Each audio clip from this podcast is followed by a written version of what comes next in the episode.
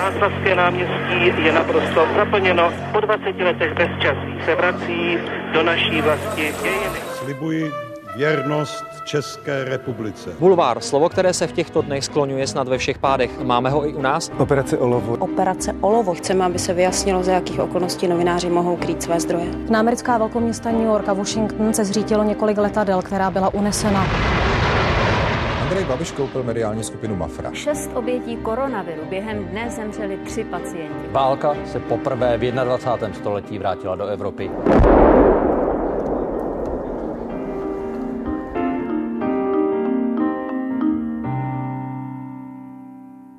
Jeho kariéra je spätá s televíziou. Vyskúšal si rolu dramaturga, moderátora, projektového manažéra aj reportéra. Ako zahraničný spravodajca reportoval zo Slovenska, keď pri moci končil Vladimír Mečiar. Bol pri vzniku ČT24 aj mnohých relácií. Moderoval jeden z prvých spravodajských špeciálov ČT a informoval z Washingtonu, keď sa prezidentom stal Barack Obama. Mojím dnešným hostom je moderátor a dramaturg ČT Tomáš Ponar. Vítajte Tomáši u nás v štúdiu. Děkuji vám.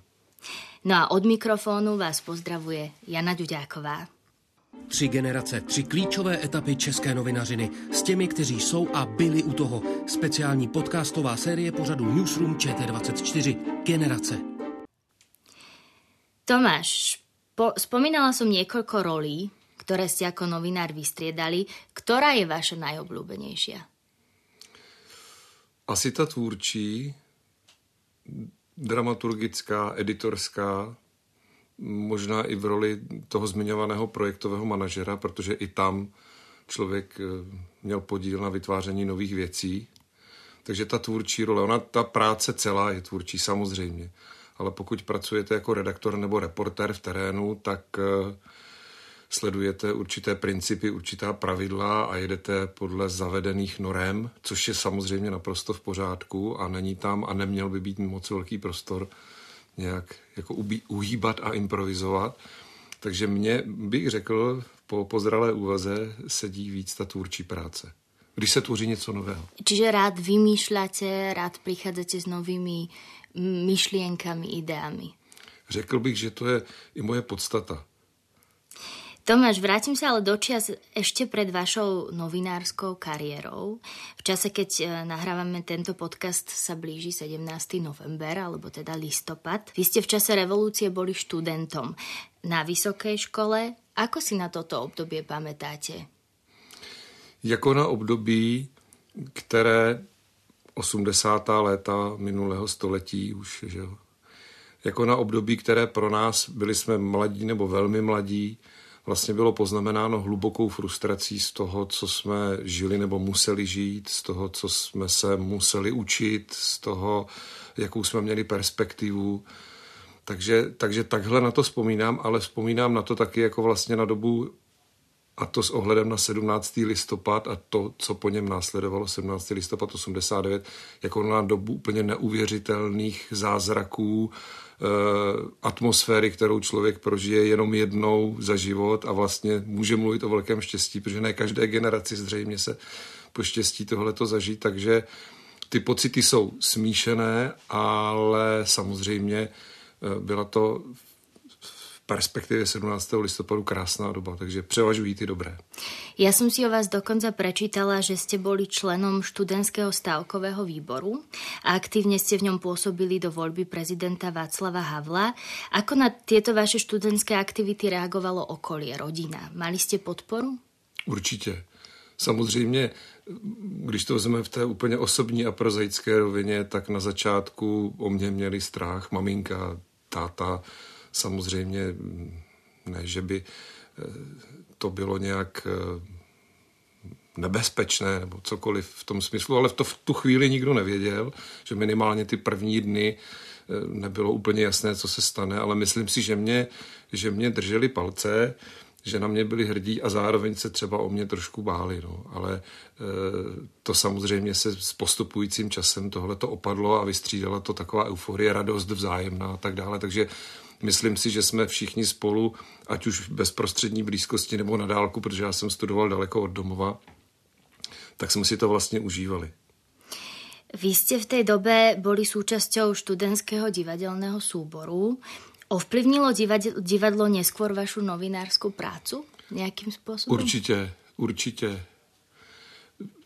Tím, tím divadelníkem nebo tím, kdo, kdo dělal divadlo, nebo ať už to nazveme jakoli, tím jsem se vlastně stal z nedostatku jiných příležitostí, řekl bych, protože mm, jak jsem tady konstatoval, a není to nic speciálního nebo zvláštního, každý, kdo to zažil, to chápe a možná i ti, kdo ne. Ta doba byla úplně sevřená, nebylo moc příležitostí, ale tohle příležitost byla tvořit něco, něco dělat s partou lidí, kteří eh, měli svobodného ducha a chtěli se nějak vyjádřit, takže, takže jsem se na to dal. Uh, užili jsme si přitom mnoho zábavy, uh, mnoho věcí jsme se naučili No a naučili jsme se třeba mluvit nahlas eh, před eh, spoustou lidí. Eh, naučili jsme se nějakým způsobem vyjadřovat svoje myšlenky, svoje názory.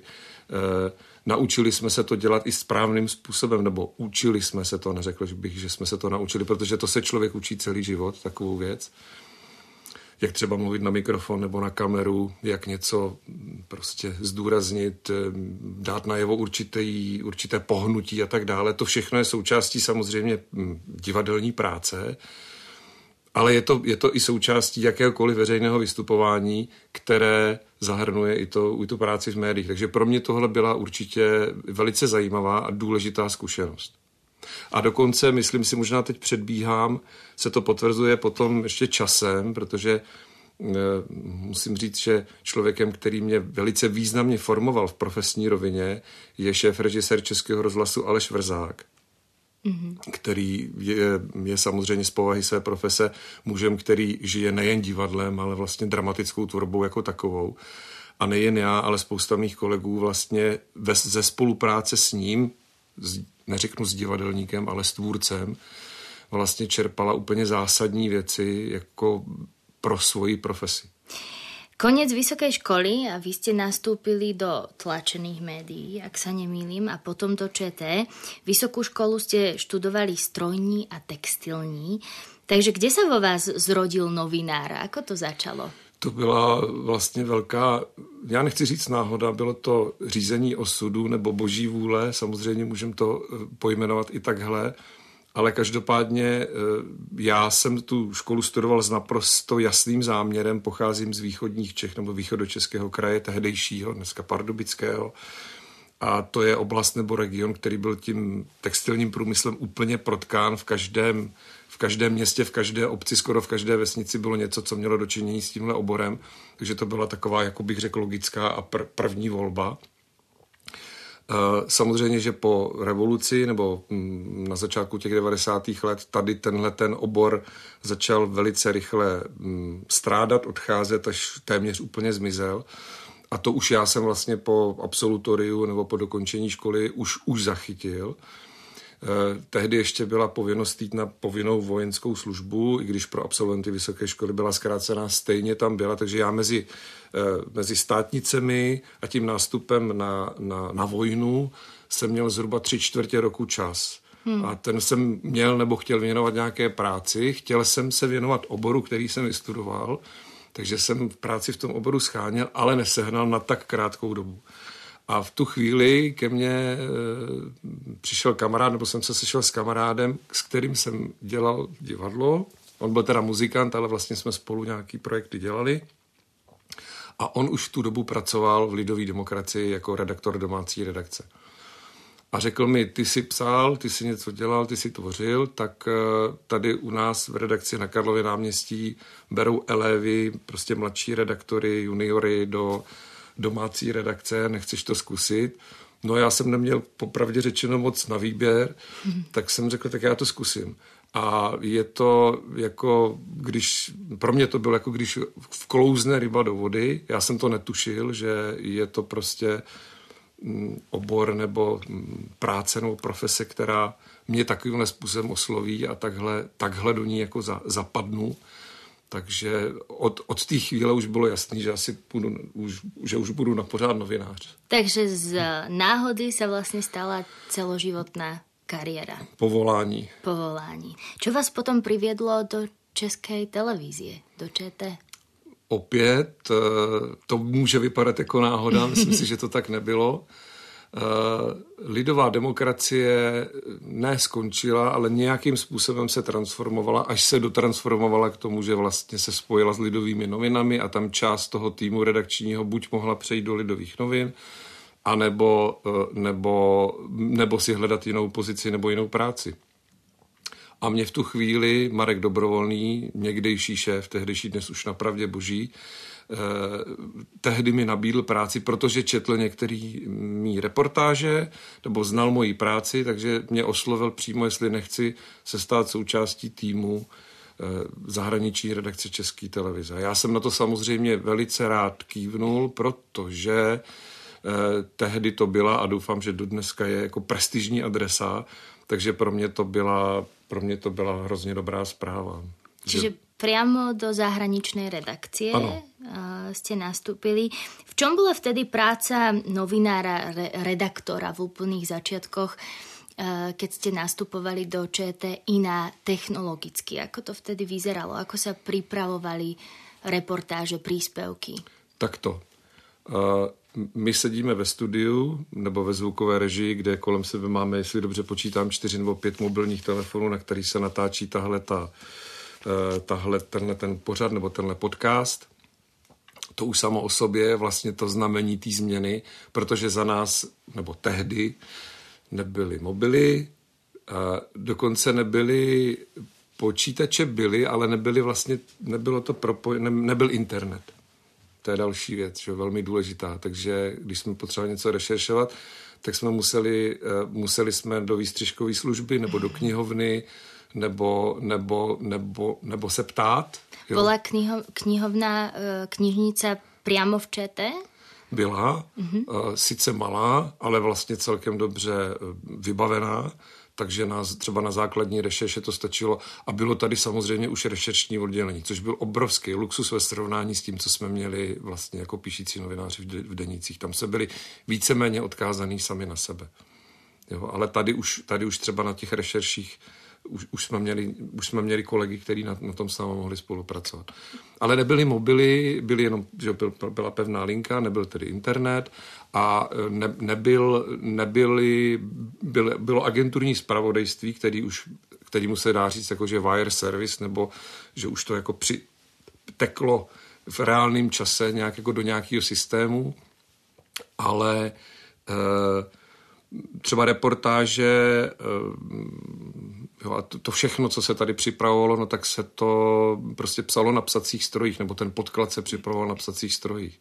Jo, takže to bylo, to, to bylo takhle. Ale ještě fakt strašně zajímavá věc pro mě, dneska na to s láskou vzpomínám, byla to moje předchozí zkušenost z novin, tam, tam eh, místo internetu jsme měli potrubní poštu na Karlově náměstí mm-hmm a poslední žigulík s podklady pro sazárnu, jako pro tiskárnu, uh-huh. z Karlova náměstí odjížděl v pět hodin. Takže pokud člověk neměl službu přímo v sazárně nebo v tiskárně, tak si mohl být jistý, že každý den skončí v pět, nejpozději 17.00, protože protože odjížděl. Protože ten, se to muselo. Jinak protože se to muselo, takže to mělo, mělo, ta práce byla pevně ohraničená, což bych řekl, že při zpětným pohledu bylo sladký. Ako ste v televízii vtedy strihali reportáže? Na páscích, takže takzvaný analog. E, nemohli jsme to, dnes to můžeme dělat sami a spousta z nás to takhle dělá, protože stříháme na počítačích, je to digitální, jo, jako všechno se dá opravit, v několika krocích se můžete vrátit a tak dále a tak podobně.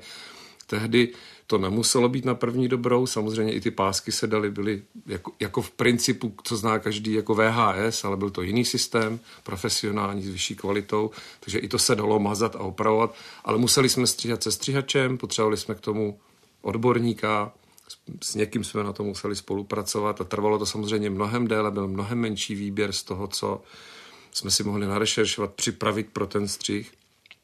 A no tak, takhle, no, jsme to. Takže náročné. nároč, bylo, bylo, to, náročné. bylo to náročné, ale my jsme pracovali, a to je další podstatná vrstva té změny, my jsme pracovali v úplně jiném temporytmu nebo v hmm. jiném rytmu, protože jsme pracovali v, v redakci, v, na, v televizi, na stanici, chceme-li, televizní, která vysílala vlastně jednu hlavní spravodajskou relaci, potom druhou večerní, diskuzní a plus dvoje troje kratší zprávy přes den, takže obsloužit tohleto a přesně to je ten poslední žigulík, který odjíždí do tiskárny v těch přesně daných časech, to znamená poslední relace se vysílala 21.00 nebo ta velká, že pokud se ne, nedělo něco velmi mimořádného, takže, takže jsme pracovali v nějakých pevně stanovených časových rámcích a to bylo vlastně mnohem jednodušší v konečném důsledku než dneska. Takže to byla větší pohoda. Dneska máme větší možnosti, ale jsou na nás na všechny kladený daleko větší, větší nároky. nároky. Mhm.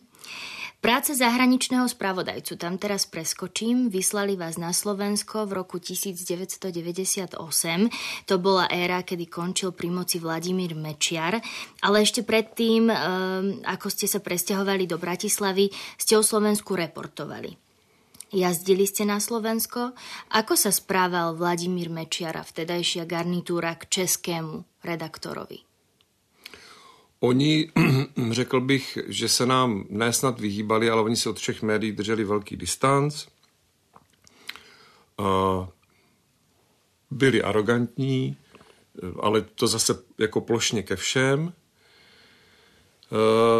Pamatuju si ale i to, a to bych řekl, že je zásluha mého předchůdce Petra Kopeckého, který dneska vede projekt vlastně zpráviček nebo zpravodajství pro děti, jako, jako projektově tak on tam tehdy udělal velký kus práce v tom, že on se nenechal jako vtáhnout do žádných emocionálních debat, polemik, názorů, prostě on si držel striktně odstup, reportoval velice věcně, takže my jsme už i potom třeba já v pozici e, stálého zpravodaje v Bratislavě my jsme vlastně měli velký kredit nebo těšili jsme se řeknu, třeba určitýmu respektu nebo úctě jako česká televize i mezi lidmi, kteří byli jako kdyby antisystémově nebo proti, mm-hmm. zaměřený proti médiím a priori, jako byli představitelé Slovenské národní strany nebo HZDS nebo sám Vladimír Mečiar.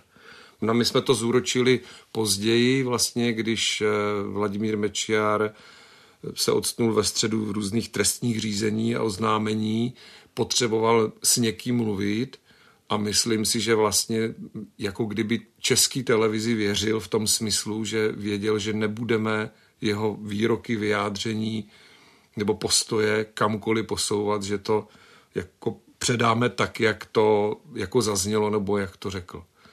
Jo, takže, takže jsme, vůbec nemůžu říct, že bychom měli dobrý vztah, to absolutně ne. Myslím si, že nám jako vlastně nevěřili, ale, ale eh, to, co jsme dokázali jako demonstrovat a to, co oni vzali, je, že jsme dodržovali určitý standardy práce.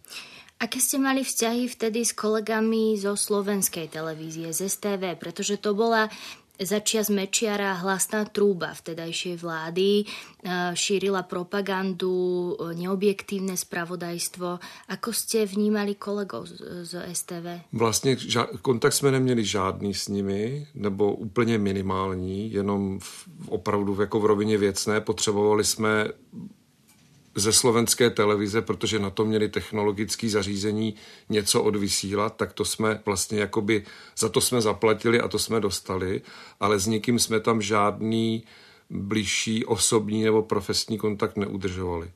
Aspoň pokud vím. Jako já si nevybavím, že by něco takového bylo. To se samozřejmě velice rychle změnilo po eh, odchodu vlastně té Mečiarovy garnitury nebo těch Mečiarových lidí z televize to potom jsme měli jako úzký osobní kontakty, předávali jsme si informace, sdíleli jsme spolu určitý věci, spolupracovali jsme. Čiže bylo, bylo tam cítit tu změnu?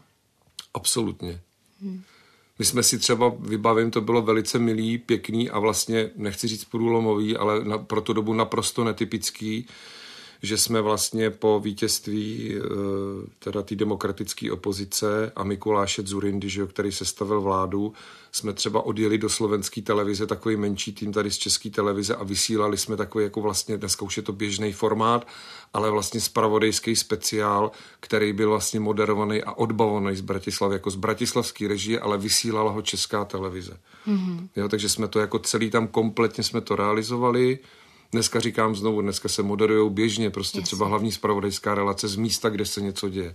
Tehdy to byl, tehdy to byl ukaz, a Slováci to nový vedení a vlastně ty, ty, ty profese, co tam byli všichni, včetně režisérů, studio, studiových týmů, redakce především, tak nám vyšli vstříc a myslím si, že to vlastně bylo velmi dobrý a bylo to taky takový jako významný gesto, ne nějak artikulovaný, ale bylo vidět, že se něco jako mění zásadně nejenom teda na Slovensku, ale i v té slovenské televizi.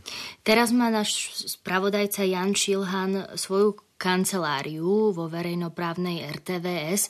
Vy ste vtedy mali nějaké zázemie v slovenské televízii? Ano, my jsme tam vlastně po tom, co odešli, odeš, odešli lidé Vladimíra Mečera, tak jsme tam dostali střížnu. Mm-hmm. My jsme tam měli, protože jak, jak jsme tady už zmiňovali, že ta technologie výroby byla úplně jiná, stříhalo se na páscích, to zařízení bylo obrovský, prostě bylo to, byla to plná místnost různých krabic, beden, drátů, všeho možného. Takže to nám tam vlastně slovenská televize umožnila vlastně jakoby instalovat a spustit. A my jsme to měli hrozně dobře zařízený, na rozdíl třeba od jiných postů, co samozřejmě už tehdy byly všude možně po světě, tak díky vstřícnosti slovenské televize, tak my jsme byli rovnou napojeni na satelitní vysílání nebo na režii, která ho obsluhuje. Takže my, když jsme v té střižně něco připravili a ustříhali, tak jsme rovnou mohli vlastně z té střižny samozřejmě spojeno drátem mm-hmm. do režie, tak jsme mohli vlastně rovnou vysílat do Prahy. Slovensko vtedy ešte počas Vladimíra Mečiara Medlin Albrightová označila za čiernu dieru Európy. Vy ste to tiež takto vnímali?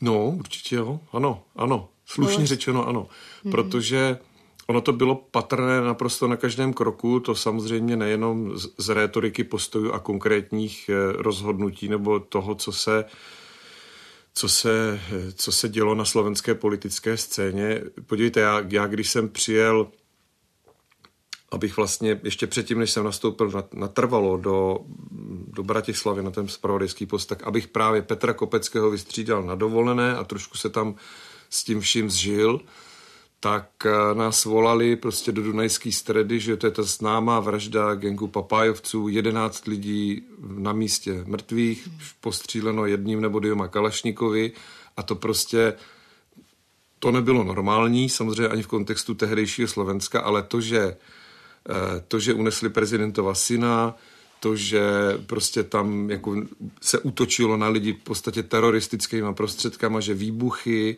Vražda Roberta Remiáše. Vražda Roberta Remiáše eh, a, a toto masová vražda prostě vlastně jako, jako v jednom, za jiných okolností by to bylo normální, klidný, malý uh, provinční město. Tak a hlavně to, co jsme se tam dozvěděli. Já myslím, že tam tehdy dělal uh, šéfa policejního oddělení Jan Spišiak, který je dneska poslancem, nepletu se, ale hmm. každopádně to tehdy byl, řeknu, řadový policista a on nám prostě tam říkal věci, já jsem, já jsem měl pocit, že sedíme někde, že na, jako na, na Sicílii nebo někde prostě ve třetím světě. Ale i to, že prostě Slovensko opravdu zůstalo v té době, zůstalo úplně pozadu s tím, co se dělo v celé střední Evropě, jako to bylo patrný na každém kroku, na celým hlavní, v celém hlavním městě. Já vím, že to není jediný kritérium kvality života, ale v celém hlavním městě za, za Vladimíra Mečera byla jedna jediná večerka, Jo, mm. a člověk vlastně, vím, že třeba naši sousedi, ještě když jsme se přistěhovali, tak vlastně jezdili na, nakupovat do Čech aby ušetřili. Prostě ta země nefungovala ekonomicky, byla nebezpečná, eh, takže pokud to mám uzavřít, tak opravdu to bylo cítit a vidět na každém kroku, že, že Slovensko má problém. Vy jste uh, prišli na Slovensko jako spravodajca po voľbách. Tie sa konali 25. a 26. septembra, září 98. Eh, ale Tu predvolebnú kampaň ste asi sledovali. Ano, ano. Tá bola pomerne divoká. Uh, ako si na ňu spomínate? Ja, pro mě ten převažující, převažující pocit byl, že vlastně, že to byla téměř, teď použiju to anglický sousloví Mission Impossible, hmm. protože strany, které měly nebo chtěli obhájit, teda zejména HZDS, Vladimír Mečiar a, a SNS, který měli nebo chtěli obhájit prostě svou, svou pozici u vlády, tak, eh, tak prostě jako nikdo s nikým nemluvil, když tak eh, to byly urážky, pokud si dobře vzpomínám, taky nějaký fyzický napadení, jo, takže, takže eh,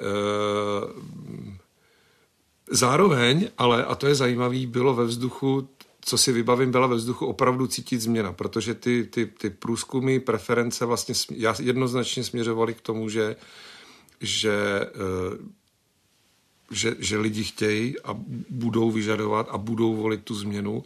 Jo, takže, takže v, tý, v tom byla i určitá naděje. Aký mal vtedy prístup k novinárom Mikuláš Zurinda? Hovorili sme teda o Vladimirovi Mečiarovi, ktorý napádal novinárov, novinári boli prenasledovaní. Ako sa správal Mikuláš Zurinda? To byla taková, bych řekl, jako horská bystřina, nebo čerstvá voda, nebo čerstvý vítr, prostě jako absolutní změna. A on měl i styl, který nejenom jako, jako kdyby politický styl nebo osobní, kouzlo osobnosti, cokoliv můžeme do tohohle toho dosadit, který nejenom, že jako vynikal ve srovnání s Vladimírem Mečerem nebo s tím, co bylo do té doby standardní na slovenské politické scéně, ale myslím si, že i v kontextu evropské politiky tenhle politik jako vlastně byl, byl jako byl velice, byl, stál velice vysoko. Já si pamatuju takovou jako už pozdější tiskovou konferenci, na který byl s holandským premiérem, s českým, s českým premiérem a, a Mikuláš Durinda tam vlastně samozřejmě reprezentoval Slovensko a přišla nějaká kontroverzní nebo nelehká otázka na všechny tři. A Mikuláš Durinda dokázal s úsměvem vlastně tu otázku jako, neříkám zahrát do autu, ale prostě to jako vlastně ne, nezdramatizoval, s úsměvem, v pohodě, jo, vlastně všichni, byla to taková ta win-win situation, všichni byli spokojení, reportér nebo reportérka dostali odpověď, žádná, žádný konflikt, žádná frustrace, žádný jako strkání někdo s někým o názory, prostě nic takového nebylo. Jo, a myslím si, že v tom předčil i českého premiéra, i toho mm. holandského. No. Ale tak dobře, on s tímhletím, s tímhletím stylem vlastně už do té kampaně jako, jako nastoupil, šel a vlastně řekl bych, že to je jedna z věcí, která mu to vyhrála, že byl jako normální, pozitivní a e, prostě slušný. To je to hlavní slovo. Podarilo se vám vtedy s ním urobit aj rozhovor? Prečujete? Tehdy ne, tehdy ne, protože to byl člověk, který byl asi opravdu velmi e, zaměstnaný, zaneprázdněný, že tou kampaní. Uh, takže později ano, ale tehdy ne. Mm-hmm. Ako ste vtedy posielali reportáže do Prahy? Uh, museli jsme je nastříhat tehdy ještě, protože to byla, to byla televize Mečerova, takže jsme je nastříhali v podstatě v kanceláři, což bylo doma. Mm-hmm. Jo, to tak bylo, prostě, že v bytě byla jedna místnost, která byla zároveň střižnou, no a pak se muselo, to je, kdo zná Bratislavu, takže z Rači se, na, se sedlo do auta, jelo se do Mlínské doliny do televize, kde přes vrátnici a přes nějaký tam vstupy a povolování a nevím co, se člověk dostal do režie, která odbavovala ten satelitní přenos do Prahy, takže jo, nebo vzduchem. Mm-hmm.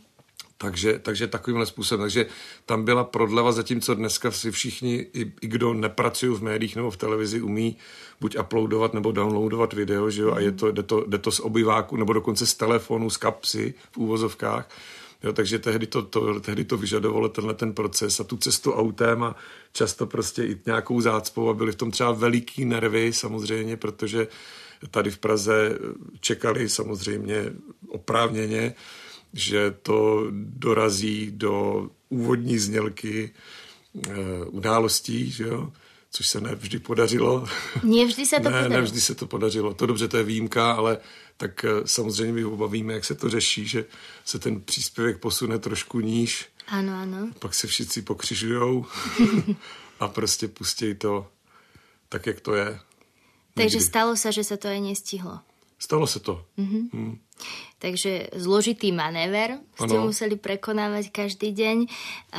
Ako si vtedy ale spomínate na Slovákov? Pretože spoločnosť bola rozdelená aj počas tých volieb.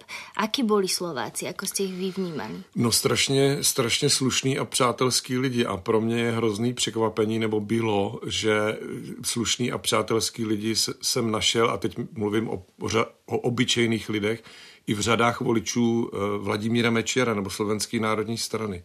Takový zajímavý fenomén, řekl bych, jo, eh, slovenský je, že a nebo, nebo jsem sentimentální, nevím. Ale prostě já jsem tam, i když ano, stalo se, že na, na nás někdo tam křičel nebo něco, ale vlastně 99,9% setkání a rozhovorů prostě bylo, bylo přátelských. Mm-hmm. Jo, třeba nám lidi něco vyčítali, nebo, nebo nám vysvětlovali, že my to nevidíme správně, nebo, nebo, nebo.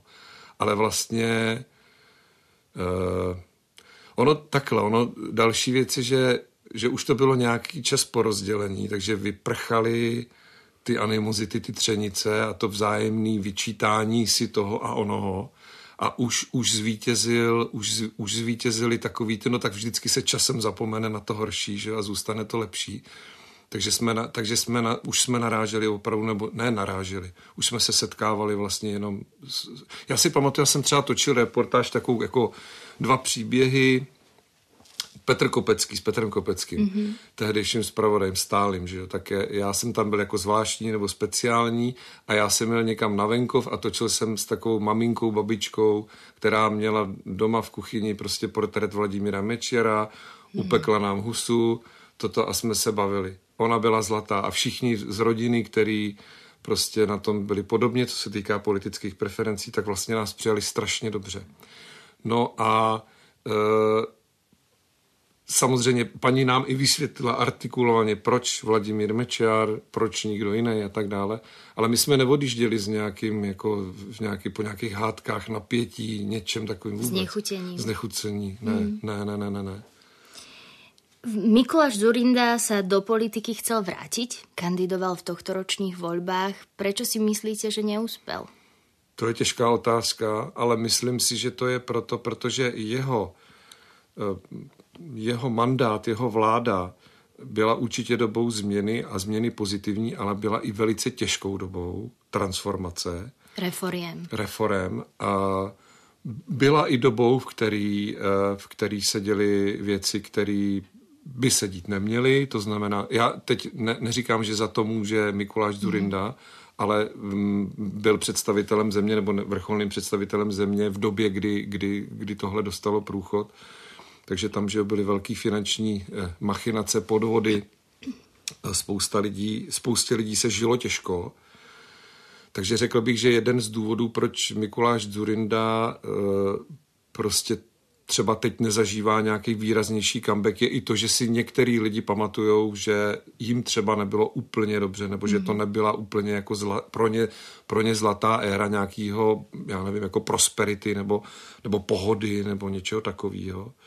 To je jedna věc. Druhá věc je ta, že možná, že byl Mikuláš Zurinda jako mužem do určité doby jo, že vlastně jeho, jeho, jeho fenomén, jeho, jeho osobnost jako vynikla jo, v tom, v té temnotě, kterou představovala ta Mečerová éra, mm-hmm. že mhm. tam on dostal vlastně jakoby daleko jako výraznější kontury a dnes už je, řekl bych, jedním z politiků demokratického spektra, který má co nabídnout, má šedivou hlavu, má zkušenosti, mm-hmm. určitě to je člověk, který má mnoho kvalit ale vedle něj už jsou zástupy dalších, mm. nebo mhm. možná, nepřeháním, ale jednotky nebo desítky dalších, kteří můžou nabídnout podobnou agendu, podobný příběh, podobnou, podobnou výbavu profesionální, osobnostní.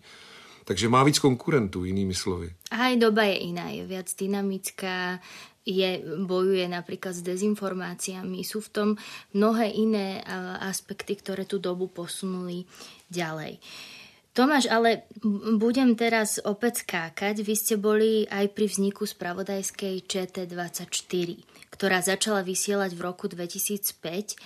Čo z toho obdobia vás najviac novinársky posunulo? Řekl bych, e, ty možnosti, které se s tou spravodajskou televizí otevřely. A to znamená vlastně možnosti dělat, možnosti dělat jiné věci, než jsme do té doby dělali to jsme tady konstatovali a je to na a všichni to vědí, že do té doby to byla televize dvou až tří zpravodajských relací. Bylo jich víc, ale když nepočítáme opravdu ty krátké zprávy nebo zpravodajské relace, tak to bylo takto a nic moc speciálního až na výjimky, které by se daly na, napočítat na prstech jedné ruky, eh, se nedělo. Ale mm, s tím, s tou spravodajskou televizí se otevřel obrovský horizont možností, které jsme tak či onak využívali, nebo které jsem tak či onak využíval a tam si myslím, že jsme všichni, i já, vlastně rostli, neříkám raketově, ale prostě mohli jsme dělat věci, které jsme do té doby dělat úplně nemohli. Mm-hmm. A, a učili jsme se. Takže, takže stručně řečeno, že to je hodně abstraktní, ale ty možnosti nás a mě posunuli. Prostě to co, to, co člověk sbíral, ty zkušenosti, které sbíral předtím, řeknu, v řádech let, tak tam naskakovali ne snad v řádech dnů, ale určitě v řád, třeba v řádech měsíců. ČT24 bola takým novorodencom. Bola to prvá spravodajská televízia v Českej republike. Um, čo sa vtedy nedarilo? Aké sa stávali prešľapy, možno trapasy? Spomínate si na nejaký úsmevný moment z tých začiatkov vysielania? Uh, ne, ale uh, jednu věc třeba si vzpomenu, vím, že jsme dělali pořad, který se jmenoval před půlnocí, moderovali jsme ho třeba i s kolegy, já jsem v té době pracoval ještě v reportérech, mm-hmm vlastně v investigativě, ale dostali jsme nabídku, a to je to, o čem mluvím, dostali jsme nabídku vlastně od, od vedení 24 nebo od ředitele zpravodajství, aby jsme se nějakým způsobem zapojili a bylo potřeba obsadit slot, který tehdy byl vlastně poslední půl hodinou vysílání. A to bylo samozřejmě, nebo asi logicky, půl hodinu před půlnocí, pak už se vysílalo vlastně jenom jakoby ze záznamu v té době a dostalo to celkem, celkem přirozeně to dostalo název před půlnoci a bylo to interview. Takže jsme dělali eh, vlastně půlhodinový interview, mm-hmm. na mhm. který jsme se tak připravovali při té normální reporterské práci, tak nějak jako ještě večer po práci, když tady člověk jako odbil svoje povinnosti, tak, jo, tak bylo to před půlnocí, takže třeba ještě od desíti nebo od devíti večer bylo čas se nějak připravit. A dobře, a já jsem s tím formátem neměl vůbec žádné zkušenosti a řeknu ani, ani příliš, ani s takhle jako velkýma plochama v živém vysílání. A přišel mi host, mm-hmm. který nebyl úplně v kondici, bych řekl. Ano, Aha. byl večer prostě. Okay. A už, uh, už to asi, už to nevydržel, tak prostě přišel ve stavu, v kterém by se do televize nemělo chodit. Ani mm-hmm. do mhm. slušné společnosti. Mm-hmm.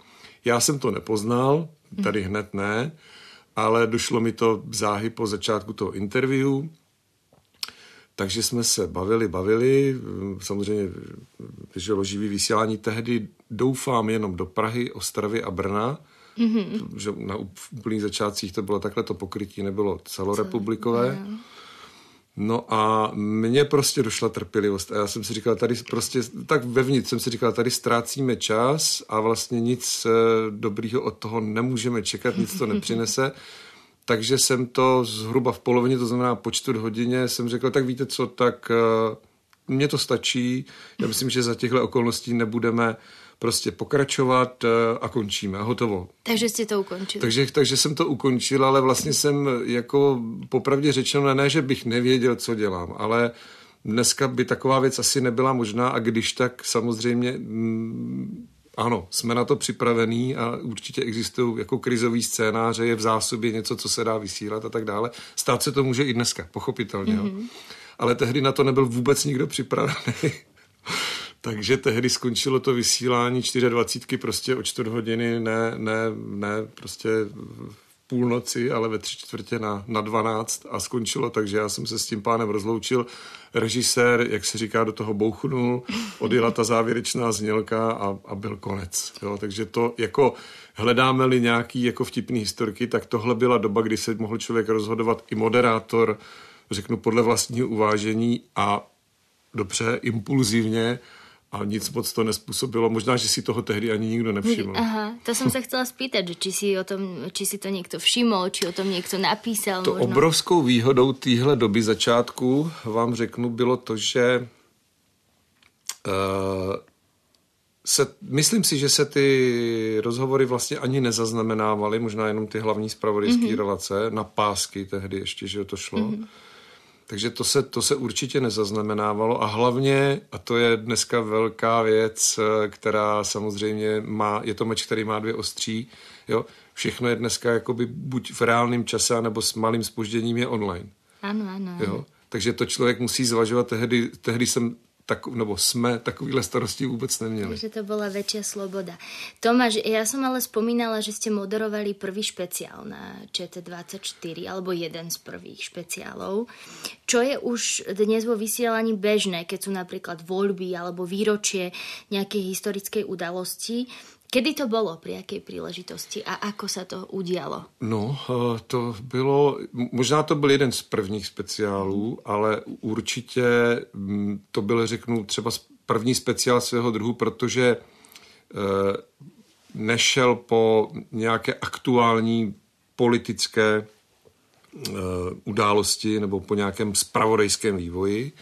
Rozhodli jsme se den, dva, možná tři dopředu, Eh, ředitel zpravodajství Zdeněk Šámal, který je známý tím, že jeho velkým koníčkem a dneska už možná i povoláním je historie, mm-hmm.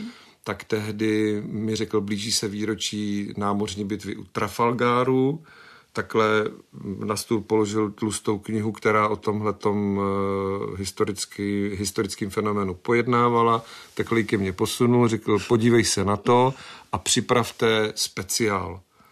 Aha. A já jsem si říkal, dobře, tak speciál, co to znamená, tak jsem se ho ptal, jako jak, by, jak by to viděl. On říkal, tak dvě, tři hodiny bychom to mohli vysílat. Tak mě, já, já jsem nebyl zvyklý říkat, jako že ne, nebo nejde to, nebo nedá se. Nedá se, mm-hmm. takže jsem to tak váhavě odkýval, pak jsem o tom začal přemýšlet, pak uh, v podstatě to bylo na mě možná, že jsem tam měl nějaký editora, to si nevybavím, ale jeden, dva lidi jsme to dali dohromady.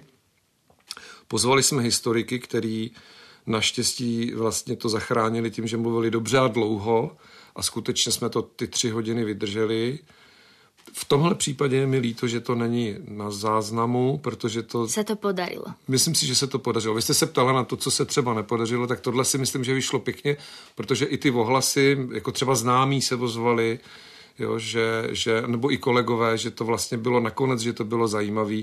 Já jsem do toho šel s naprostou hrůzou, jakože co tam ty tři hodiny budeme dělat, o čem se budeme bavit ale ono to samozřejmě bylo tak, že v Londýně paralelně probíhala nějaká jako vzpomínková akce, mm-hmm. takže vlastně temží kroužily nějaký lodě námořní, staré repliky a tak dále. Byla tam královská rodina, královna sama, takže to jako bylo o čem mluvit, bylo se k čemu vztahovat, takže někdy jsme komentovali ty obrazy, nebo to video, nebo ten přenos, jindy jsme se bavili vyloženě o historických věcech. No a uběh, tři hodiny nám uběhly celkem pěkně. A jste si stihli tu knihu preštudovat? Ne. Nestihli? ne, ne, ne, ne, ne. Uh, uh, tak to. Samozřejmě byl bych býval rád, mm-hmm. ale vlastně na to nebyl čas. Nebyl na to čas. Uh, z tohto sa zdá, že ste si ako moderátor preskákali mnoho situácií, aj neštandardných situácií. Mávate ešte pred vysielaním trému?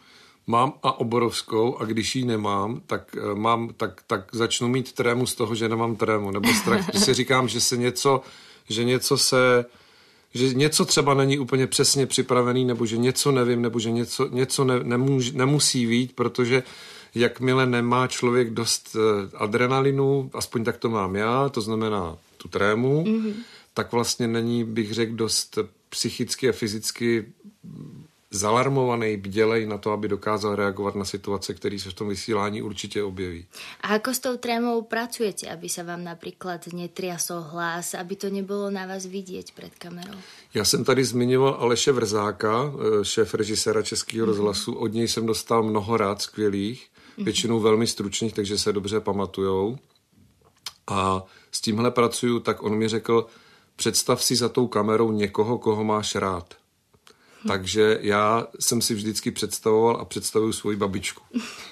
že, se, že, že, se, že sedí a dívá se a mluvit na, dobře, na někoho, koho máte ráda, nebo kdo vám je příjemný, tak samozřejmě to úplně mění situaci. Takže to, s tím, to skutečně si, jako vlastně před každým vysíláním, podívám se do toho objektivu a, a představím si, že, tam, že, že jsme třeba v obýváku a že, bab, že to vyprávím svý babičce, nebo že to říkám jí. Takže toto je ten trik. Tak babička by bola asi rada, keby toto uh, počula. Určitě. Ako redaktor ste Tomáš zažili vo Washingtone inauguráciu Baracka Obamu v roku 2009. Kam ste sa vtedy ako novinár, zahraničný novinár dostali? Já jsem se dostal k bezprostřední blízkosti, nebo byl jsem v té, v té, v té zóně, která byla vlastně uzavřená nebo podléhala velmi přísným bezpečnostním opatřením eh, v blízkosti toho National Mall, to znamená v, v srdci Washingtonu. Já jsem ale musel být v té době velice blízko eh, studií EBU, eh, z kterých se vysílaly živé vstupy. Dneska je to tak, diváci to možná tuší, nebo posluchači to možná tuší, nebo vědí, že máme výbavu eh, vlastně svoji, hm, to znamená česká televize, že můžeme udělat živý vstup odkudkoliv, kdykoliv, v jakémkoliv čase, mm-hmm. v jakémkoliv prostředí. Tehdy eh, jsme byli buď odkázáni na takzvané půly, tedy stanoviště, odkud, kde už byla připravená technika, satelity, prostě je to velmi, velmi rozsáhlé a složité technické zařízení, anebo ze studia a kousek od eh, Mólu je, eh, nebo bylo, byly, byly tehdy studia, nevím, jestli tam ještě jsou, pravděpodobně ano, na M Street, byly studia EBU, takže já jsem vlastně tak jako, tam byla tehdy hrozná zima, protože mluvíme o inauguraci, takže leden, mm-hmm. takže strašná zima byla, myslím, že byl mráz a myslím, že bylo 20 stupňů, já jsem si tam ještě musel dokupovat věci na sebe, protože jsem neměl, ne, no, neměl jsem tolik věcí, takže vlněný prádlo, prostě kabát, toto, takže tak, tak jsem tam vždy tak jako odbehol, promiňte, uh, přišel jsem do slovenštiny, ještě se mi to stálo po letech. Uh, no, takže jsem tam odběhl, uh, podíval jsem se, co se děje, jak věci jdou a vlastně jsem zase běžel zpátky do M Street, protože já nevím, jestli uh, si to vybavím dobře, ale myslím si, že jsem v průběhu 24 hodin udělal 17 živých vstupů, což, což je můj vlastně osobní rekord, protože mm, byl, ne, že bych byl sám, byli tam dva reportéři, ale ty připravovali reportáže, připravovali se na hlavní spravodajskou relaci a já jsem vlastně vstupoval uh, do, do, do těch speciálů tak tímhle tím způsobem. Takže jsem, já jsem běhal tam a zpátky, tam a zpátky uh, po, po Washingtonu nebo po centru. A v priestore IBU ste sa stretávali aj s inými zahraničnými novinármi vtedy však. Ano, ano, ale e, řeknu to tak, že jsme na sebe vůbec neměli čas. Hmm. Já vím, že tam byla zpravodajka slovenské televize, slyšel jsem jí mluvit, prostě přišla s kolegou, kameramanem, e, možná s produkční, takže vím, že se tam tudy prohnali. Nějaký čas jsem tam strávil s e, partou Italů, to bylo příjemný ale mm, vlastně všichni jsme vířili tam a zpátky, tam a zpátky, každý podle toho, jaký měl zadání, jaký měl program, takže že bychom byli v nějakým jako velkým kontaktu, ne, že, že bychom to tam spolu prožívali, ne, jsme si vždycky přišli, odešli, přišli, odešli. Bylo to veľa práce. Boli ste vy, Tomáš, aj pri vzniku relácie Highlight, ktorá je vlastne predchodcom dnešnej našej relácie Newsroom ČT24. Prečo ste na obrazovky zaradili reláciu o médiách, novinároch? E, to bola vtedy novinka. Ako vznikal ten nápad? Ono bylo jasné, asi hlavně v tehdy z online médií, že tahle agenda má ohlas, že lidi a nejenom z oboru, veřejnost prostě zajímá, co se děje v médiích, eh, jak fungují, eh, jak jsou financovány, zkrátka dobře všechny detaily byly pro lidi zajímavé a vycházelo to asi z čtenosti a ohlasu, který, který mělo zejména online zpravodajství. Eh, s tím nápadem tehdy přišlo vedení spravodajství nebo management spravodajství. Měli jsme zaplnit vlastně půlhodinový slot. Měl to být takový jako přehled, ale vlastně dostali jsme úplně volný, volný zadání, volný pole působnosti.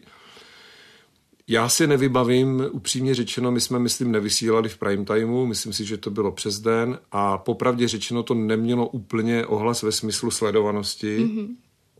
My jsme neudělali to, co udělal později Newsroom, to znamená, nenapojili jsme se na sociální sítě nebo na ta nová média, to si myslím, že je úplně strategická a nutná věc, takže ani, ani tohle jsme neměli, ale byla to hrozně zajímavá platforma, protože několik zajímavých osobností, včetně Jindry Šídla, včetně Martiny Rybauerové, Zdeňka Velíška, eh, vlastně se tímhletím pořadem nějakým způsobem prohnalo nebo na něm spolupracovali a aspoň si myslím, že jsme tenhle ten formát a tuhle agendu otestovali.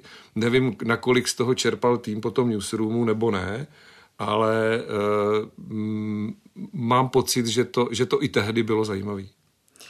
Ďalším projektom bola relácia Vedľajšie efekty. Tam ste priniesli e, nový televízny prvok, celkom revolučný, ktorý sa týkal interakcie s divákmi. O čo išlo? Tehdy, v té době vlastně ne, že nebylo možné, ale v podstatě neexistoval formát nebo platforma, na které nebo do které by mohli diváci vstoupit v reálném čase přímo při vysílání, položit otázku, reagovat, eh, nějakým způsobem demonstrovat nebo dát najevo nějaký názor na to, co se ve studiu nebo v té diskuzi děje. A tehdejší management zpravodajství došel k názoru, že je čas e, takovouhle věc otestovat a vlastně zejména s ohledem na to, že jsme vlastně spravodajská televize a že vysíláme živě podstatnou část dne, inspirováno třeba rádiem nebo rozhlasovým spravodajstvím, kde tenhle ten formát už byl naprosto normální, zavedený, očekávaný a populární, tak jsme si řekli, nebo v takovém širším kruhu jsme konstatovali, že vlastně, že, že je nejvyšší čas to zkusit implementovat nebo nasadit i ve spravodajské televizi.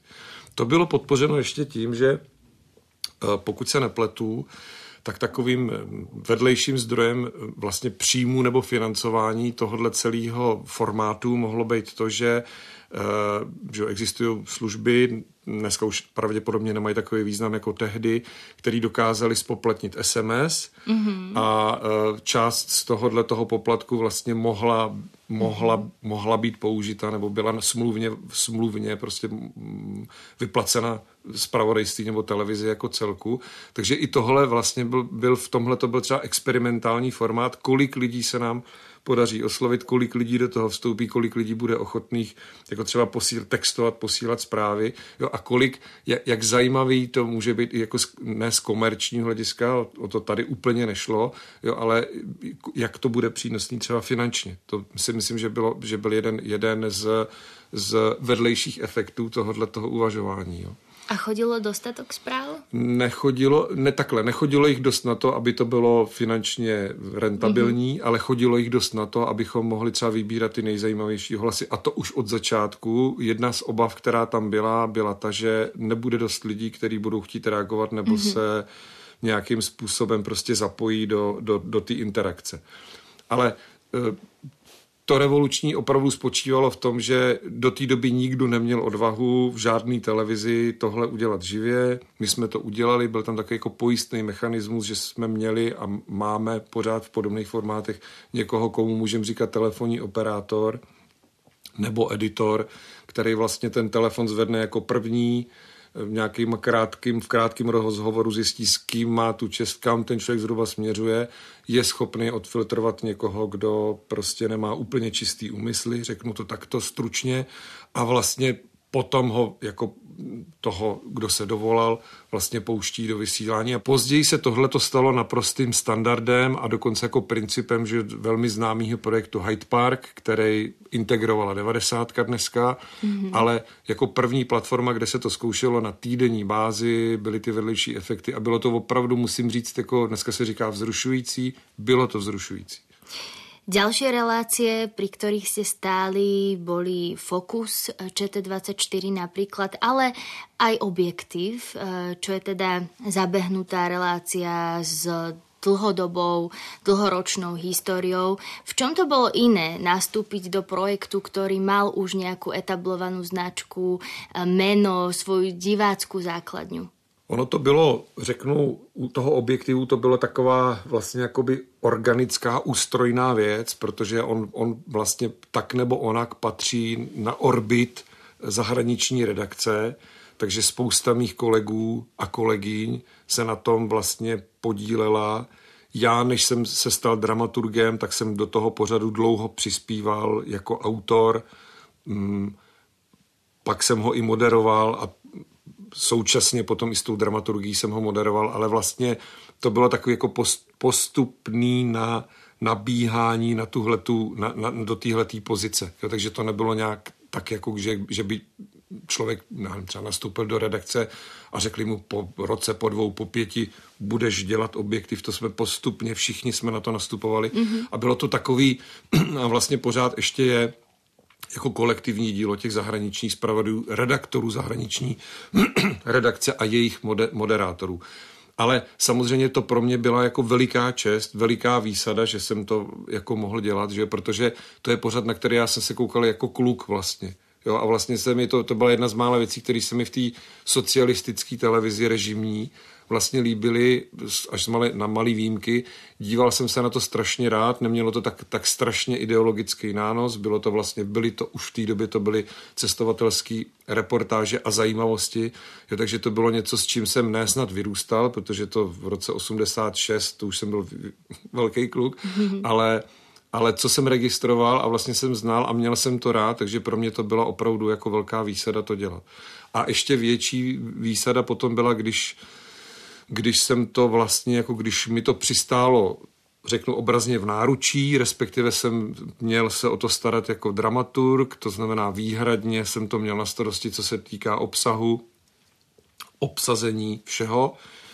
A tak to, to, to byla velká zodpovědnost, na kterou jsem v té době radši nemyslel, že to je pořad, který sice není prime timeový, ale má parametry prime timeového pořadu. Pravidelně se objevuje prostě v top ten nejenom české televize, ale všech televizí, určitě toho víkendu, že jo. E, takže, takže to, to, to, to, byla, to byla důležitá úloha a jsem za ní hrozně vděčný.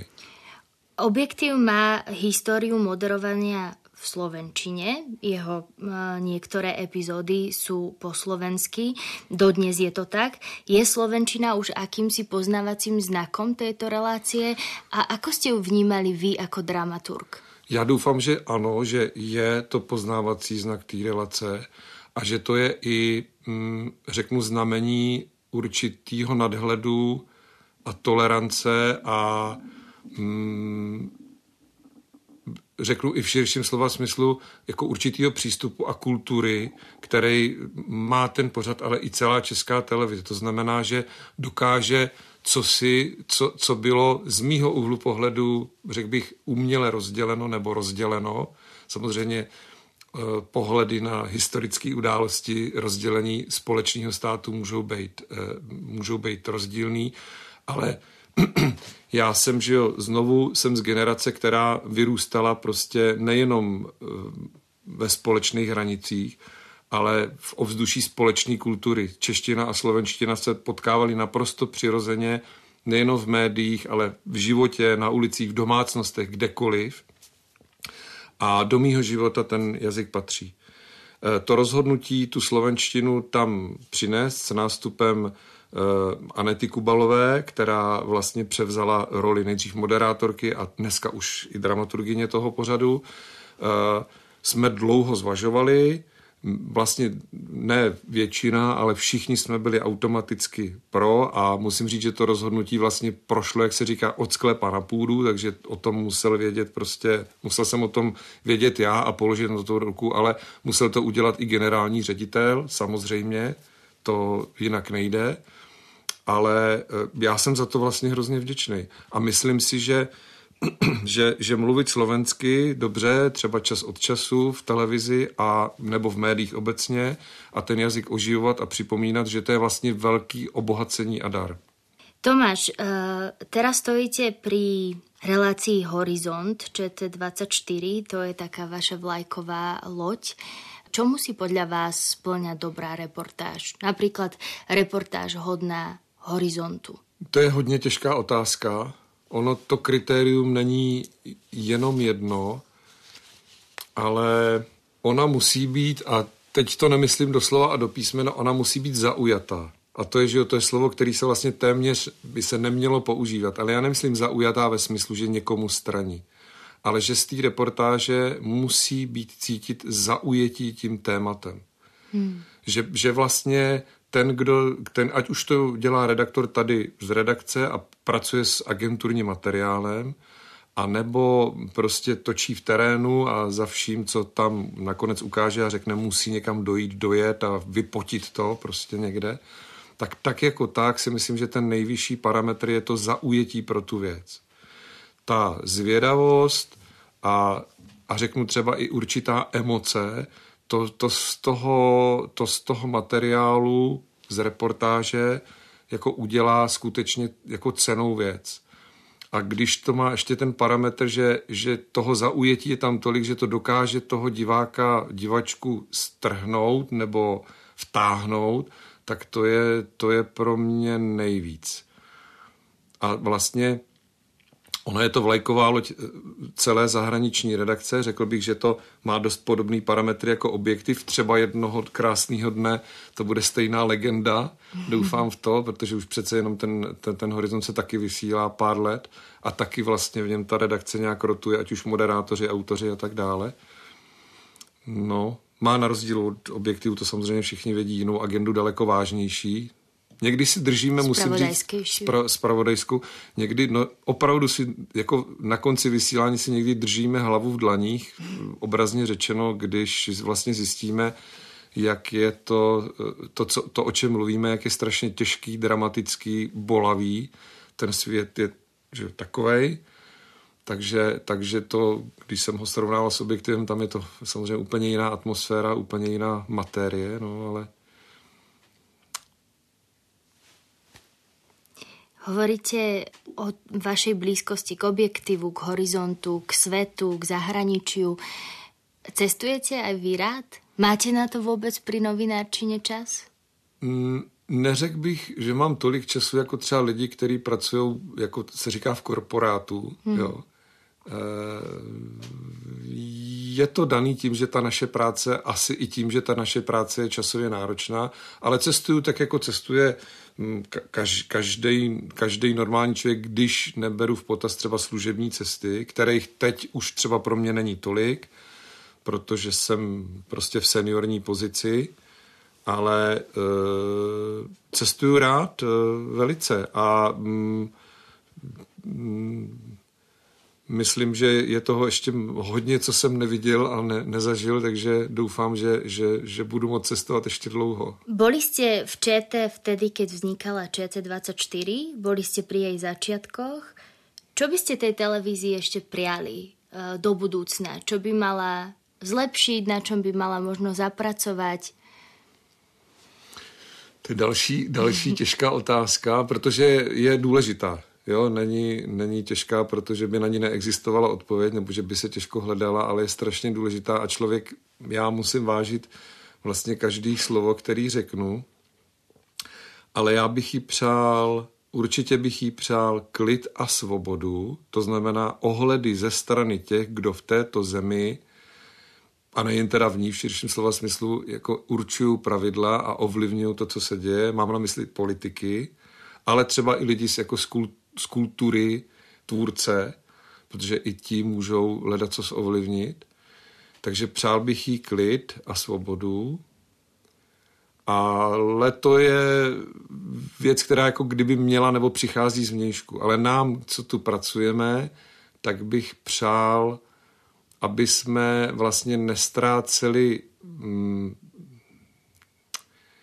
nevím, jak to říct, ale mm, možná fokus na to, co je důležité, nebo spíš, aby jsme nestráceli duši, aby jsme byli zaujatí. Jo, když jsem mluvil o tom, co je dobrá reportáž, aby jsme byli zaujatí tím, co se kolem nás děje, aby jsme tohle, aby nás, aby nás, totiž co je velký nebezpečí z pravodejské televize nebo z pravodejských médií a médií dneška podle mě je kvantita. Jo, toho, že je potřeba prostě obsloužit obrovský prostor. Noviny mají, měly 16 stran a teď jich mají nepočítaně. Mm-hmm. Uh, online spravodajství je prostě nekonečný průtok že jo, informací. Kolik tam nasypete, tolik se na tom druhém konci prostě na těch monitorech jako vyrojí, že jo. A v, v téhle v tomhle nivo, v, týhle, v tomhle vzduší vlastně žije, existuje a pracuje i spravodajská televize. A je strašně těžký uh, nenechat se tím jako umořit. Takže dobře, už jsem na to přišel. Nám všem přeju, aby jsme se nenechali tou kvantitou, tím množstvím, tím, tím, tím nekonečném, tím že, tím, že ta práce nemá prostě, nikdy nezačíná a nikdy nekončí, nesmíme se tím nechat umořit. Nesmíme, nesmíme prostě to brát jako rutinu. To dáva na záver Tomáš Ponar, moderátor a dramaturg ČT. Som rada, že ste prišli a že ste si našli čas. Ja som taký rád, že ste mě pozvala. No a ak si chcete vypočuť viac túto aj ďalšie epizódy podcastu Background ČT24, nájdete na všetkých podcastových aplikáciách, na YouTube a aj na i vysílání. Lúči sa s vami Jana Ďuďáková.